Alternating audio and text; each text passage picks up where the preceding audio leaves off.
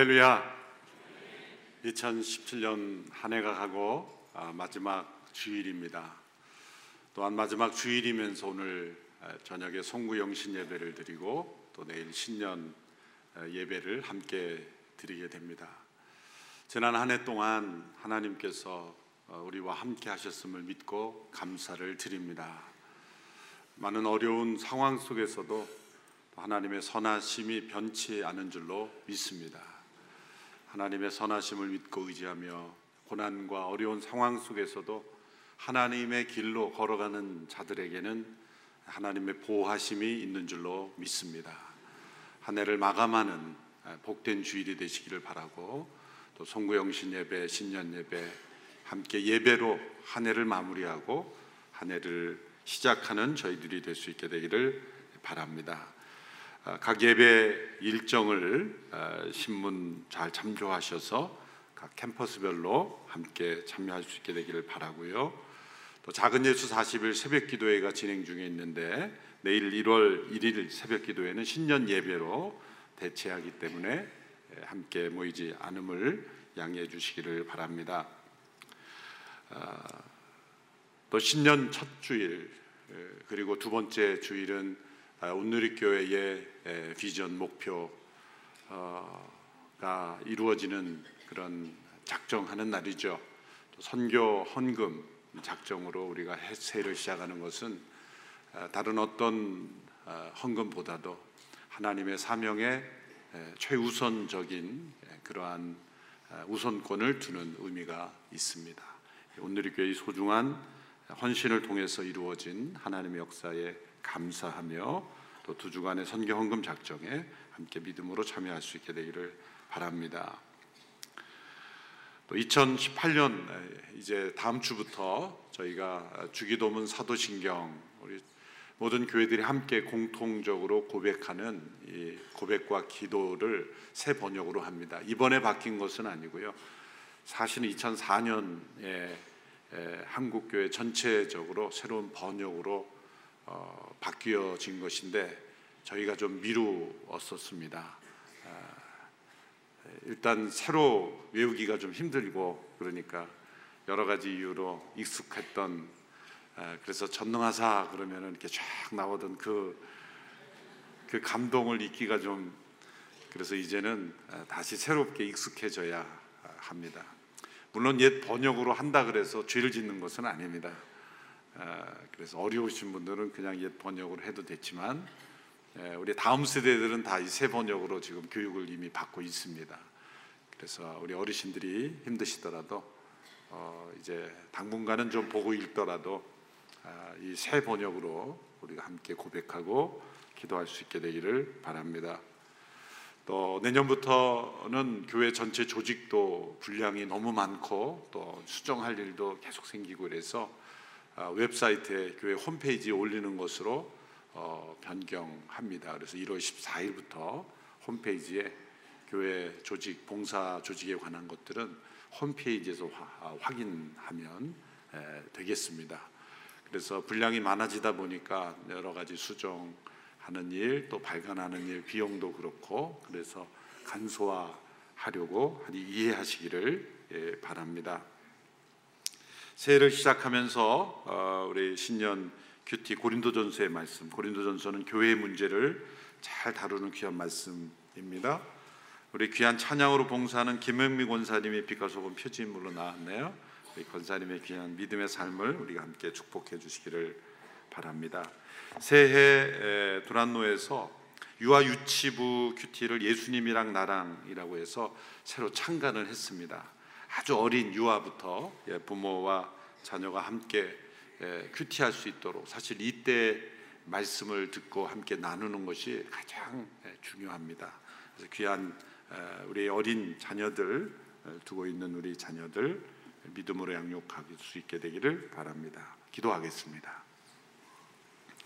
우리 한 해를 마무리하는 하나님 앞에 감사의 기도를 같이 드리기를 원합니다. 또한 이 나라 민족을 하나님께서 불쌍히 여겨주시도록 기도할 수 있게 되기를 원합니다. 새로운 한 해를 기대하며 하나님께서 이 나라 민족을 지켜주시기를 기도하며 무엇보다도 잘 살게 해달라는 기도보다 바르게 살게 해달라는 기도 또 하나님 앞에 우리 민족이 쓰임 받게 해달라고 한국 교회가 바로 서게 해달라고 우리 함께 합심하여 기도하고 말씀을 듣도록 하겠습니다. 하나님 아버지 2017년도 돌이키면 살인하리라 하신 주님의 약속을 붙잡고 걸어왔습니다. 회개와 회복을 간구하며 기도했습니다. 여전히 우리 안에 부족함이 있습니다. 옛사람에 속한 습성을 버리지 못했습니다. 우리의 기도가 부족하여 이 나라 민족에 변하지 않는 많은 모습들이 있습니다. 주님, 그러나 새로운 한 해를 맞이할 때 하나님께서 우리와 함께 하심을 믿으며 새로운 한 해를 믿음으로 소망으로 맞이하게 되기를 간절히 원합니다. 주님, 이 나라 민족을 올려드립니다. 변화되어야 될 많은 모습들이 있습니다.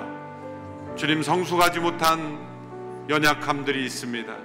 서로를 정죄하고 미워하고 끌어내리고 무너뜨리는 이 나라 민족이 아니라 서로를 세워가며 화합과 아름다운 일치를 이루며 이 나라 민족을 끌어갈 수 있도록 역사해 주시고 우리의 다음 세대들에게 참된 선배들의 모습, 선진들의 모습을 잘 보여줄 수 있도록 역사해 주시고 특별히 한국 교회가 깨어 다시 한번 하나님 앞에 바로 서며 이 나라 민족의 소금과 빛된 사명을 감당할 수 있도록 축복하여 주시옵소서.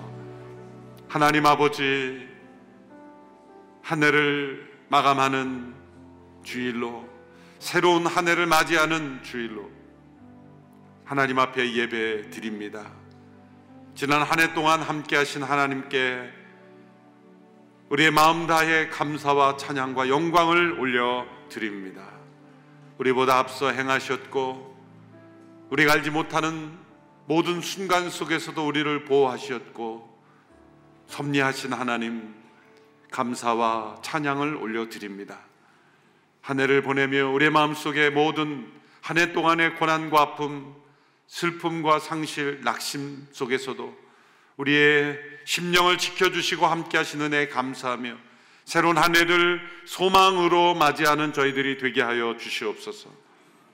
새로운 한 해는 더욱더 하나님 앞에 바로 선 믿음의 사람들이 되기를 원합니다.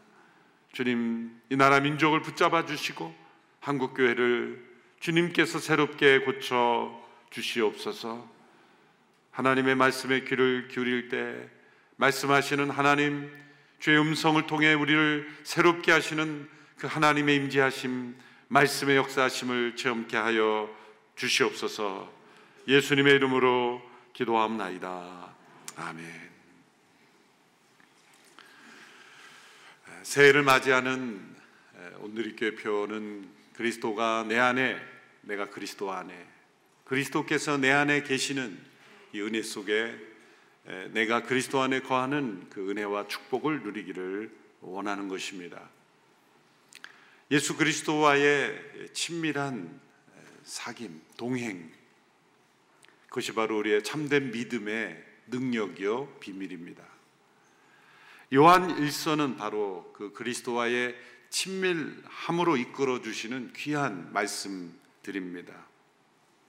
요한 일서는 요한 복음을 기록한 사도 요한이 기록한 책이죠. 서신서라고 하지만 인사 말도 나타나지 않는 것을 볼 때 글로 작성된 설교 교훈에 가깝습니다. 어떤 분은 요한일서를 요한복음의 주석 역할을 하는 것이다라고 보기도 합니다. 그렇게 보면 누가가 기록한 두 권의 책이 있죠. 누가 복음과 사도행전. 그 두 책과 같은 관계라고 볼 수 있습니다. 요한일서가 기록된 때는 주후 85년경. 그때는 아마 1세대 사도들 예수님과 함께 동행했던 그 1세대 사도들은 다 거의 죽고 요, 사도 요한만이 살아남았던 때라고 볼 수 있습니다. 사도 요한이 가장 오래 살았던 그러한 제자이기 때문입니다. 그가 핍박을 피하고 또 고난을 피해서 오래 산 것이 아니라 여러 가지 전승에 의하면 예수님의 어머니 마리아를 모시고 어, 오랫동안 섬기는 그런 역할 또한 했기 때문에 그는 오랫동안 생존했던 그러한 삶의 길도 있었다. 또 어, 여러 가지 그 형편 우리가 알지 못하는 일도 인해서 어, 그 오래 살게 되었다는 것이죠. 그래서 요한일서에 보면 자녀들아라는 표현이 자주 사용되는데 실제로 노년의 때에 이른 사도 요한이 아버지의 마음, 아버지의 그 마음으로 그 믿는 이들을 양육하는 그런 양육의 편지다 이렇게 생각할 수가 있습니다. 요한일서를 기록한 목적은 5장 13절에 잘 나타나 있죠. 13절을 보시면 함께 읽어볼까요? 시작. 내가 하나님의 아들의 이름을 믿는 여러분에게 이것을 쓴 것은 여러분이 영원한 생명을 갖고 있다는 것을 알게 하기 위함이다. 요한 일서를 읽는 독자가 명시되어 있죠. 하나님의 아들의 이름을 믿는 사람들, 예수님을 믿는 사람들입니다. 이들에게 무엇을 알게 하기 위함이라고 했습니까? 영원한 생명이 있음을 알게 하기 위함이다. 예수님을 믿는 사람이 자신 안에 영원한 생명이 있음을 모르는 사람이 있다는 것이죠. 예수님을 믿으면서도 자신 안에 영원한 생명이 있다는 것을 알지 못하고 살아가는 사람들이 있다는 것이죠. 요한복음을 기록한 목적과 대조가 되죠. 요한복음을 기록한 목적은 20장, 요한복음 20장 31절에 보면 이렇게 되어 있습니다. 그러나 이것들이 기록된 목적은 여러분들로 하여금 예수가 그리스도이시며 하나님의 아들이심을 믿게 하고 또 믿어서 예수의 이름으로 생명을 얻게 하도록 하기 위함이다. 그러니까 요한복음은 예수님을 믿게 하고 그 믿음으로 생명을 얻게 하는 데 목적이 있었고 요한 1서의 목적은 이미 믿는 이들이 그들 안에 영원한 생명이 있음을 알게 하고 확신하게 하고 체험하도록 하기 위함인 것입니다. 요한일서 1장 4절에 보면 또 하나의 목적을 이렇게 기록합니다. 1장 4절에 보시면 우리가 이 글을 쓰는 것은 우리 서로의 기쁨이 가득 차고 넘치게 하려는 것입니다. 영원한 생명이 있음을 알게 하고 또한 기쁨이 넘치게 하려 함이라. 또 3절에도 보면 세 번째 목적이 나옵니다. 1장 3절의 말씀도 읽어볼까요? 시작. 우리가 보고 들은 것을 여러분에게도 전파합니다. 이는 여러분과 우리가 서로 사귐이 있게 하려는 것입니다. 우리의 사귐은 아버지와 그의 아들 예수 그리스도와 함께하는 사귐입니다. 우리가 보고 들은 것을 전파하는 그 목적 또 하나의 목적 그것은 사귐이 있게 하려 하는 것인데 이 사귐은 사람들끼리의 사귐이 아니라 하나님과 그의 아들 예수 그리스도 삼위일체 하나님과 함께하는 사귐에 초대하려는 것이다. 이 세 가지 목적은 서로 연결이 되는 것입니다. 예수 그리스도를 믿는 이들에게 영원한 생명이 있음을 알게 하고 그 영원한 생명 가운데 서로 사귐이 있게 하고 그 사귐은 삼위일체 하나님과 함께하는 그 사귐의 그 신비한 사귐 속에 초대하는 것인데 그로 인하여 기쁨이 충만히 넘치고 누리게 하려는 것이다. 1절에서 4절까지 보면 이 세 가지 목적이 순서대로 나타나고 있죠. 첫 번째 단어는 바로 이 생명이라는 단어죠. 그래서 1, 2절에 세 번 반복됩니다.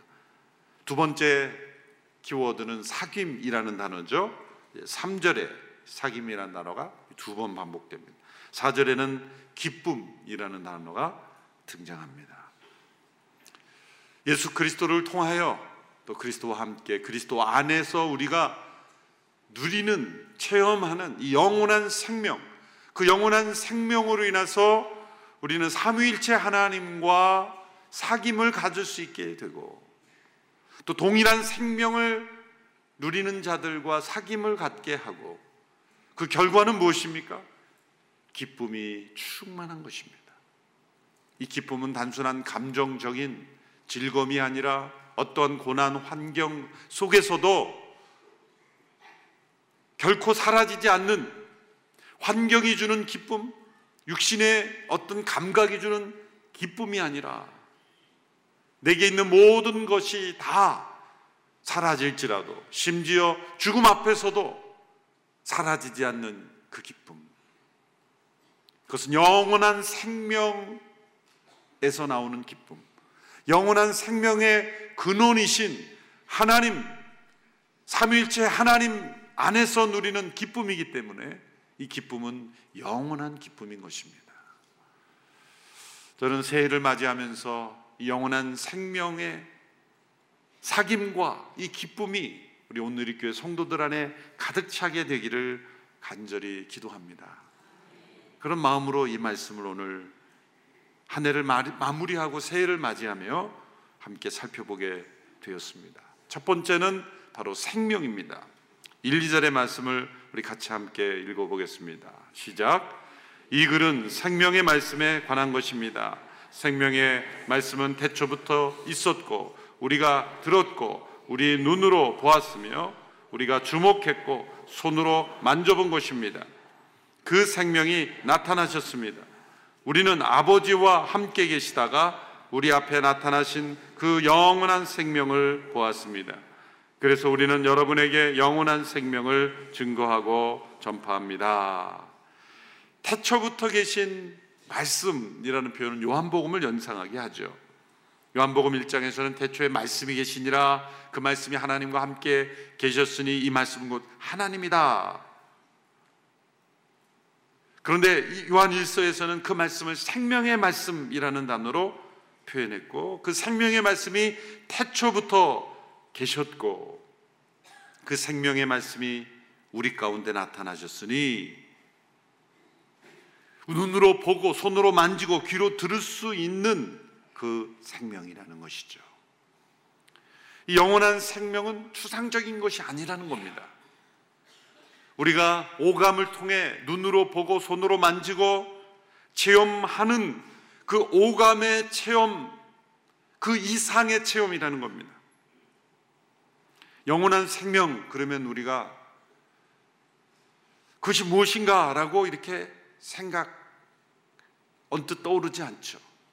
육신의 생명도 마찬가지죠. 제가 40일 새벽 기도 가운데 말씀했지만 여러분 생명을 어떻게 볼 수 있습니까? 우리의 몸을 해부하면 생명이라는 그 실체를 가져올 수 있습니까? 신체의 장기는 이것이 간이고 위고 뭐 이렇게 할 수 있지만 우리 몸의 신체 일부는 이것이 무엇이다라고 규정질 수 있죠. 근데 생명은 이것이 생명이다라고 그렇게 할 수 있습니까? 보이지 않습니다. 생명이 도대체 어디에 있는지, 우리 몸 안에 우리 몸을 움직이는 생명이 있는지, 이건 뇌에 있는지, 심장에 있는지, 그래서 문화마다 어떤 사람들은 이 심장 깊숙한, 헬라인들은 이 심장 깊숙한 곳에 이 생명이 있다고 믿었죠. 그래서 스플랑클라라는 단어 속에 이 생명 내장 깊숙한 곳에서 생명의 원천이 있다 그렇게 믿었어요. 제가 새벽 기도에도 말씀드렸지만 아프리카의 어느 부족은 목구멍에 생명이 있다고 그렇게 믿는 것이죠. 호흡이 있으니까. 뭐 여러 가지 다양한 그러나 생명 그 자체를 우리가 눈으로 볼 수 있는 건 아니에요. 그런데 살아있는 생명은 우리가 볼 수 있고 경험할 수 있고 느낄 수 있잖아요. 아, 살아있구나. 영원한 생명도 눈으로 보이지 않습니다. 그렇지만 그 영원한 생명의 실체가 존재하고 그 영원한 생명의 실체가 있기에 부활의 역사가 일어나고 때로 기적의 역사가 일어나고 우리 안에 삶의 변화가 일어나는 것이죠. 영원한 생명을 우리가 들었고 보았고 주목하고 손으로 만져보았다. 예수 그리스도에 대해서 왜 이렇게 어렵게 설명할 필요가 있을까? 라고 생각할 수 있습니다. 두 가지 목적 때문이었을 겁니다. 첫째는 요한 시대, 요한 일서를 읽는 그 시대 사람들의 영적 위기 중에 하나는 바로 예수님의 성육신을 부인하던 거짓된 교훈이 판을 치던 시대였기 때문이에요. 이때로부터 시작해서 후에 소위 영지주의라고 하는 그런 사상들이 발달하는데 이 당시에는 그렇게 사상적으로 체계화되던 시대는 아니었지만 그 뿌리가 되는 거예요.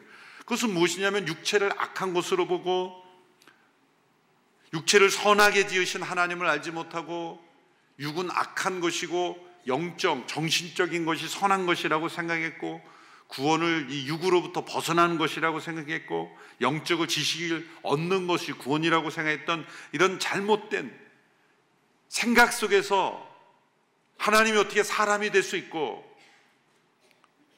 예수님의 인성을 부인하는 그런 거짓된 이단들이 당시의 교회를 무너뜨리고 있었기 때문이죠. 그래서 요한일서 4장 요한일서에서 목적 중에 하나가 그런 목적인데 4장 2절에 보면 이런 말씀이 나옵니다. 여러분이 하나님의 성령을 알아보는 방법은 이것입니다. 곧 예수 그리스도께서 육체로 오신 것을 시인하는 영은 다 하나님에게서 온 영입니다. 예수님께서 육체로 오신 분, 육체, 예수님의 인성을 인정하지 않는 것은 이단이다. 라고 그렇게 이단 분별법을 설명해 주신 것이에요. 주 80년 전후 사도 요한이라는 실제 예수님의 그 육체로 오신 그리스도를 만났던 증인과 같은 사람이 살아 있었던 그 시대이기 때문에 이런 글이 나오는 거죠. 예수님이 육체로 오신 것을 부정하는 자는 하나님께로부터는 영이 아니다라는 거죠. 역으로 설명하면 그 당시에 사람들이 이성적으로 합리적으로 불신앙을 가진 사람들이 제기한 문제는 뭐냐면 예수님이 어떻게 사람일 수 있냐 이거예요. 그 당시에 합리적이라고 생각하는 사람들이 제기했던 불신앙은 예수님의 인성을 믿지 않는 것이었습니다. 그럼 오늘 우리 시대에 적용하면 어떻게 할까요? 그 당시에 예수님을 실제로 보았던 증인들이 살아 있었던 그 시대에 그 당시에 믿지 않는 사람들이 도전했던 것이 예수님의 신성이 아니라 인성이었다는. 왜 그랬을까요? 증언자들이 살아있기에.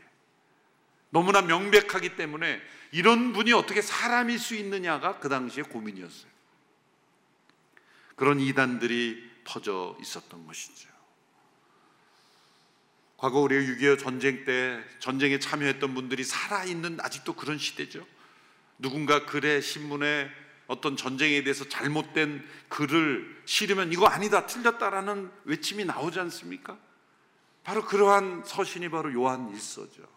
어떻게 예수님이 육체로 오신 분임을 부인할 수 있느냐? 많은 사람들에게 퍼져나 십사가에서 죽으신 것은 실제 예수님의 육체가 죽은 것이 아니다.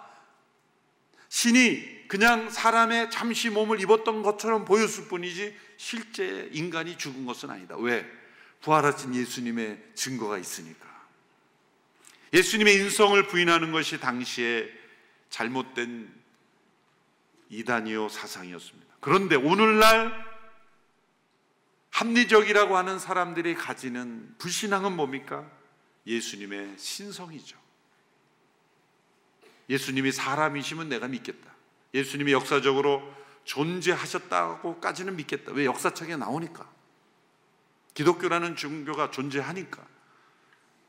예수님의 사람이시면 난 믿겠는데 그분이 하나님이시면 나는 못 믿겠다. 시대가 많이 흘러 그 당시에 실제 살아있는 증인이 아니라 기록으로만 남아있기 때문이기도 하지만 그 당시에 사람들이 그렇게 예수님의 인성을 믿지 못했다고 하는 것을 오늘 이 시대에 적용한다면 예수님이 하나님이시며 또한 사람이시며 너무나 분명한 거예요. 두 번째 목적은 이렇게 예수님을 표현한 이유는 예수님을 믿는 모든 사람들은 모두가 다 이 영원한 생명이신 예수님을 지금도 경험할 수 있다는 거예요. 지금도 그분을 만날 수 있다는 거예요. 사도들이 예수님을 만난 것처럼 서로 손과 손을 마주잡고 악수하고 서로 그러한 만남은 아니지만 오히려 그거보다 더 살아있는 만남. 예수님의 육신의 제자들은 예수님과 함께 자고 함께 식사했지만 예수님이 죽음에서 부활하시고 성령을 체험하기 이전까지 그들은 의심 속에 죄악 속에 살아갔습니다.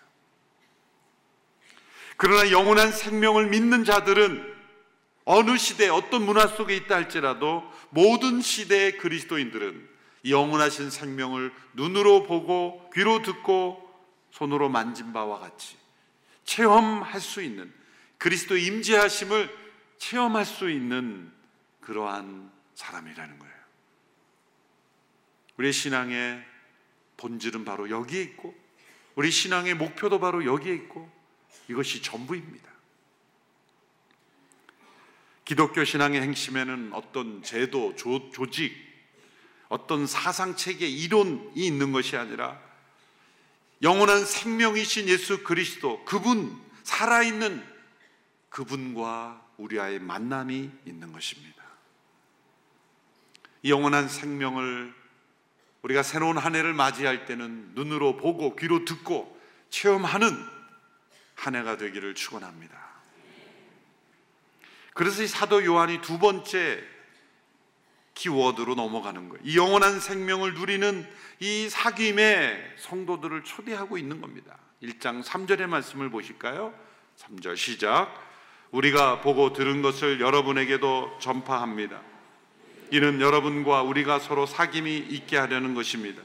우리의 사귐은 하나님 아버지와 그의 아들 예수 그리스도와 함께하는 사귐입니다. 예수님을 믿는 것은 단지 죄 용서 받는 것만이 아닙니다. 영원한 생명이신 예수 그리스도와 사귐을 갖는 것이고 그분을 통하여 그분과 함께 그분 안에서 삼위일체 하나님과 사귐을 가지는 것입니다. 이 삼위일체 하나님과의 사귐을 논문으로 쓴다고 이해될 수 있는 게 아니에요. 수많은 논문이 삼위일체 하나님에 대해서 썼지만 어떤 논문을 읽어봐도 그것을 다 우리의 머리로 이해할 수는 없는 거예요. 삼일째 하나님을 우리의 머리로 다 이해할 수 있다면 하나님이 아니시죠. 신비의 영역입니다. 그러나 그 신비를 체험할 수 있는 신비입니다. 그리스도 안에서. 그리스도를 통하여서만 우리는 그 삼일째 하나님, 성부 하나님의 계획, 성령 하나님의 역사, 우리가 믿음으로 살아가는 이 모든 삶의 신비는 이 놀라운 신앙의 영역은 바로 예수 그리스도를 통하여 그리스도 안에서 삼위일체 하나님과 나누는 이 사귐입니다. 우리 모든 성도들 간의 사귐 또한 우리끼리의 사귐이 아니라 삼위일체 하나님 안에서의 사귐, 그 사귐이 되어야 하는 것이죠. 우리가 죄 가운데 있을 때는 이 삼위일체 하나님과의 사귐을 누릴 수 없어요. 하나님과의 사귐은 죄인은 하나님과의 사귐을 누릴 수가 없기 때문이죠. 그리스도께서 이루신 일이 바로 그것이죠. 십자가의 죽으심으로 우리가 죄에 대하여 죽은 자가 되고 세상에 대하여 죽은 자가 되고 율법에 대하여 죽은 자가 되고 하나님께서 우리와 사귈 수 있는 의로운 자가 되고 의로운 자로 우리를 여겨 주시고 우리를 양자 되게 하시고 은혜의 보좌 앞에 나아갈 수 있게 해주시고 하나님과 사귈 수 있는 그 은혜는 오직 그리스도 안에서 그리스도를 통하여서만 우리는 이 하나님 삼일째 하나님과의 회복을 할 수 있게 된 거예요. 사귐을 가질 수 있게 된 거예요. 우리 안에 그 그리스도 안에 있는 영원한 생명이 주어져야만 우리는 생명의 근원 대신 하나님과 교통할 수 있게 된 거예요. 여러분 생명은 물체와 교통할 수 없어요. 생명은 이 물질과 사귈 수 없어요. 물질과 내가 사귄다 그러면 그건 좀 이상하죠. 치료를 받아야 돼요.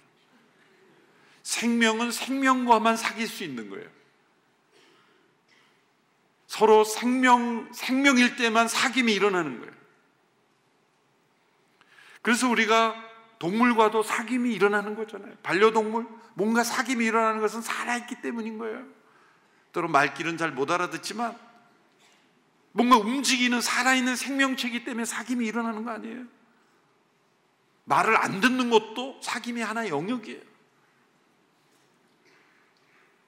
그런 사귐에 일어날 수 있는 건 생명과 생명만이 일어나는 거예요.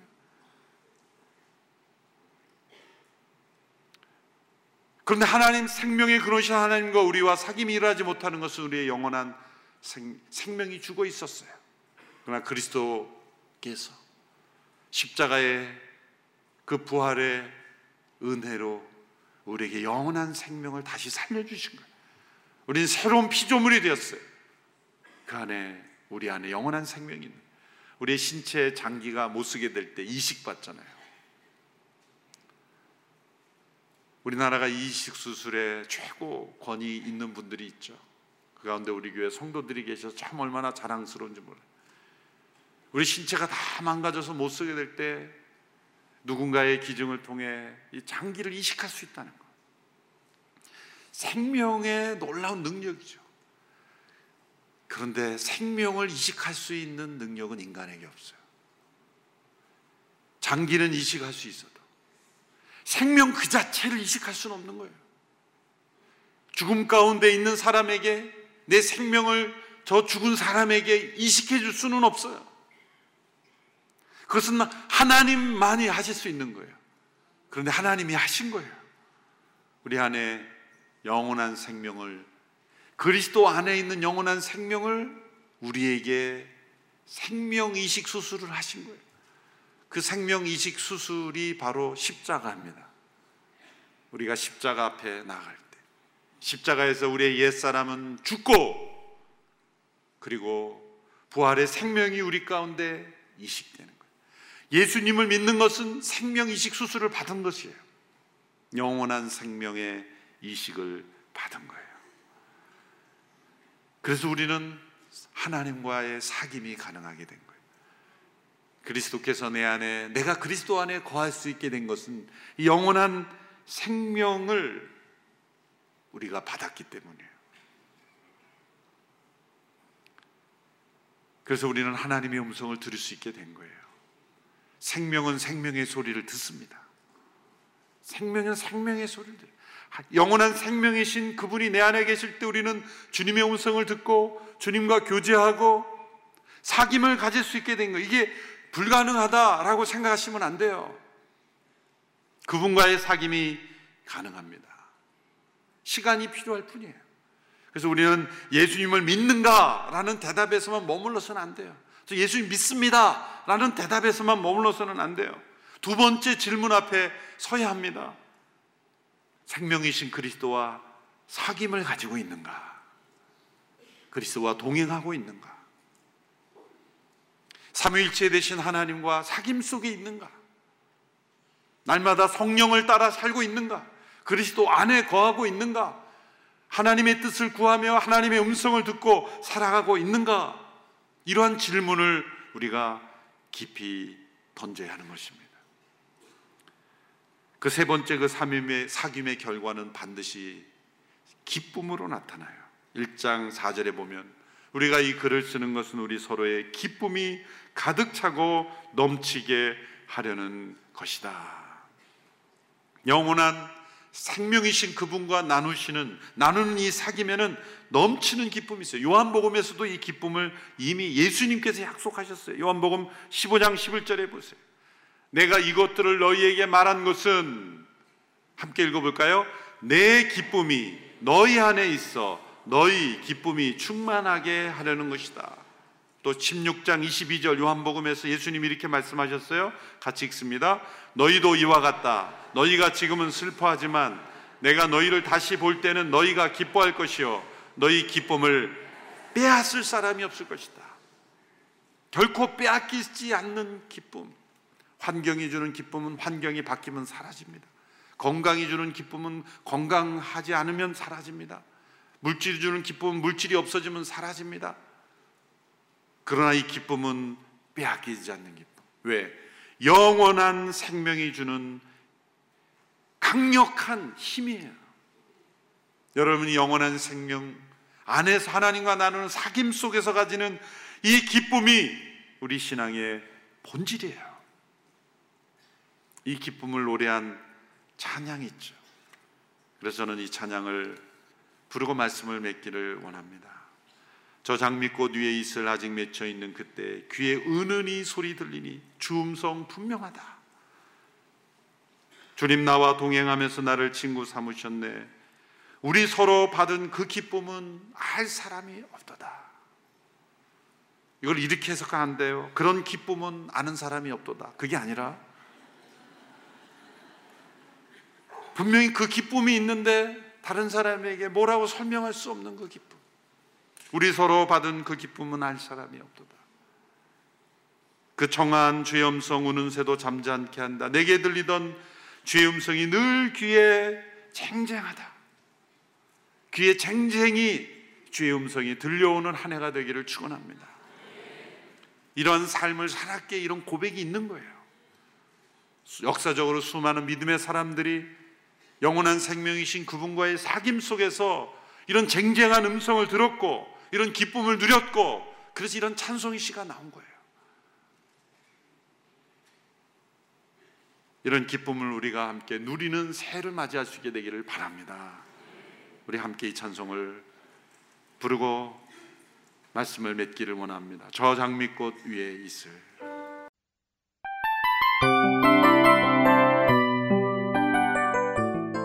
이 프로그램은 청취자 여러분의 소중한 후원으로 제작됩니다.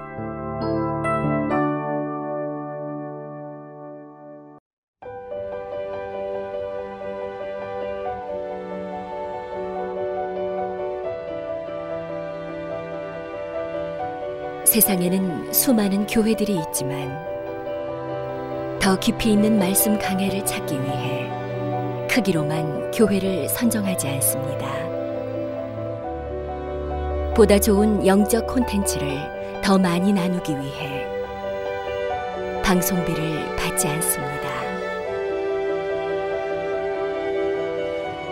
1년 365일 복음만 전하고 싶어서 우리는 광고를 하지 않습니다. 온누리의 복음을 땅끝까지 CGN TV와 함께 땅끝 선교사가 되주세요.